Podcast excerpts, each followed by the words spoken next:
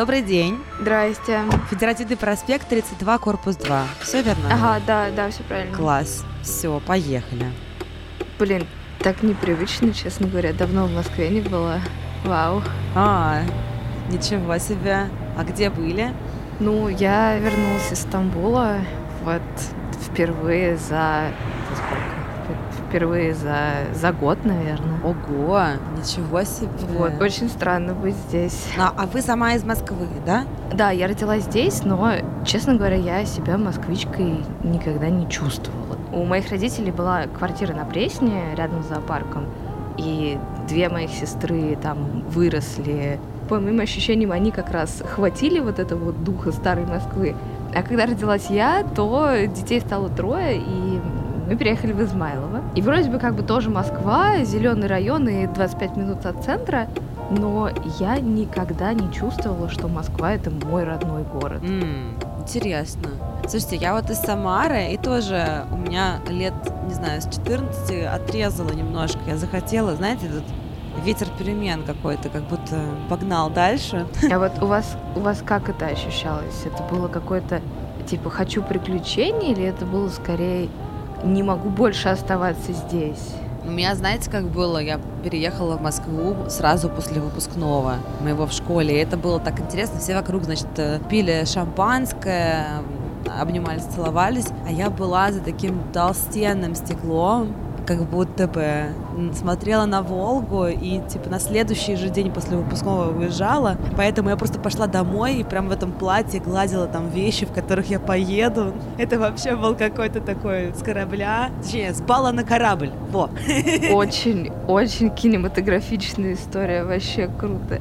Моя в данном случае, конечно, была не такая резкая, потому что я до этого в Стамбуле была три раза. Впечатление от Стамбула я хватила как бы в первый раз, когда приехала, потому что тогда у меня не было денег, я еще училась в университете, и поэтому я решила, что ага. окей, каучсерфинг.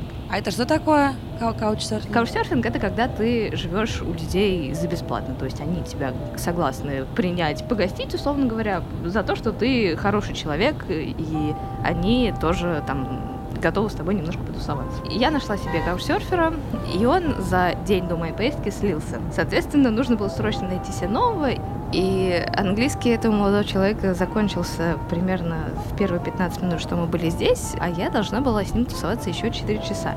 И я помню это жуткое ощущение, когда через два часа у меня начало неметь лицо, потому что, ну, условно говоря, я улыбалась, и это был наш способ коммуникации.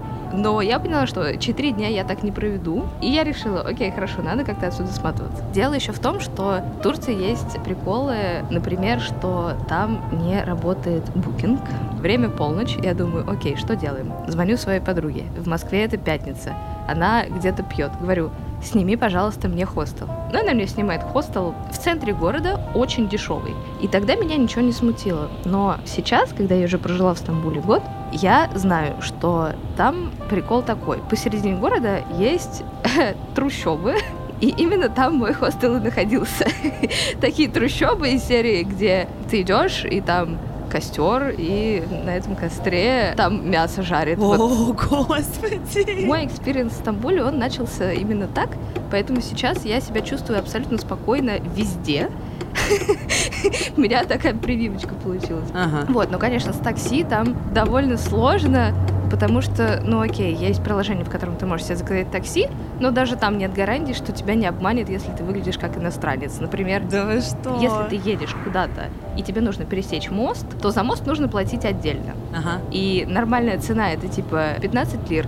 Но если ты выглядишь как иностранец, то тебе говорят, сори, 40 лир за мост, пожалуйста. Или там типа 60. Зависит от степени наглости таксиста. Вот, поэтому здесь, конечно, очень хорошо. У меня был только сеть мобил установлен, я поэтому вас и вызвала. Но, по крайней мере, я знаю, что в Москве можно не переживать по поводу того, что тебя обманут в такси. Да, слушайте, более того, я вам хочу сказать, оставайтесь в сети мобил, вам будет счастье, потому что у нас новая программа лояльности, короче. Можно начислить или кэшбэк списать по уровню лояльности. То есть, чем больше вы будете ездить или делать доставок, тем больше у вас будет процент кэшбэка. Очень круто. Блин, прикольно. Так, так, так, и вы приехали, значит, в этот хостел. Вот, да, приехала я в этот хостел, но даже вот такой, казалось бы, немножечко жуткий experience посередине города в трущобах, меня это, наоборот, только влюбило больше в этот город, и эту любовь довольно довольно сложно объяснить, потому что, с одной стороны, на тебя давят, условно, все вот, эти вот вопросы из Москвы, типа, а чё, к мужику едешь? И ты такой, типа, да нет, да мне Стамбул нравится. И как-то, и все такие, ну да, да, ну да, ага, Стамбул ей нравится. Mm-hmm. Приезжаешь, и с этой стороны ты тоже встречаешь непонимание, потому что твоя любовь и желание здесь остаться, оно путается с другой штукой, что типа, а, ну раз тебе это все нравится, наверное, ты сможешь здесь адаптироваться. То есть от тебя ожидают, что ты будешь будешь немножечко такая же, как люди здесь, но ты этого тоже сделать не можешь, потому что, ну, сори, ты другой. И, например, в моей жизни это вот самым обидным образом проявилось в отношениях, которые у меня недавно закончились. Это были, ну, видит Бог, самые классные отношения в моей жизни, mm-hmm. значит. Мне 23, ему 27, он софтвер-инженер, супер амбициозный парень, пять лет учился в Америке. Я была так счастлива, я никогда в жизни не была так счастлива. Uh-huh. Вот, и реальность начала все это дело проникать, он говорит, я поеду в свой родной город, и у его отца там бизнес, мастерская. И говорит мне этот молодой человек, ты знаешь, вот через 10 лет мой отец будет уже не в состоянии ну, работать в мастерской, а я один сын в семье, и это, скорее всего, буду делать я. Так. И я такая думаю, ну, что поделаешь, как бы. И я с этим ничего не могу сделать. Это то, как он воспитан, это то, как он считает правильным. Mm-hmm. Но был момент, когда мы все-таки пытались продолжить быть вместе, и он мне как-то говорит, слушай, мне с тобой очень классно, но мы не можем продолжать заниматься сексом и спать вместе, потому что ага. я чувствую, что вот меня на две части разрывает. Ему некомфортно, что мы спим до брака. И я такая думаю, хм, хорошо, что мы можем с этим сделать? А еще немножко контекста. Локдаун в Стамбуле, это значит, что ты должен сидеть дома, начиная с 9 вечера. И, соответственно, чтобы нам быть вместе, мы должны были жить вместе. И я думаю, хорошо, а как жить вместе и не спать? Ага. И я начинаю в голове прокручивать разные варианты. Окей, я могу купить себе какую-то закрытую домашнюю одежду, такую, типа, не облегающую пижамку. Ага. И я вот прям помню момент, когда я у себя в комнате смотрю на свое это кружевное белье, uh-huh. беру его и складываю в мешок. Потому что я думаю, в ближайшее время оно тебе не понадобится. Ну, как бы, long story short, э, белье я расчехлила довольно скоро, потому что отношения эти, к сожалению, закончились. Ой, очень жаль, сочувствую. Тяжело это так. Да, ну вот такой вот стиль. А вы живете, вы снимаете квартиру в Стамбуле, да? Да, я живу в чудесном месте. Если проводить параллель с Москвой, mm-hmm. то это будет местный Китай-город. И я живу так, как мне всегда хотелось жить. Я знаю, что я живу в центре города.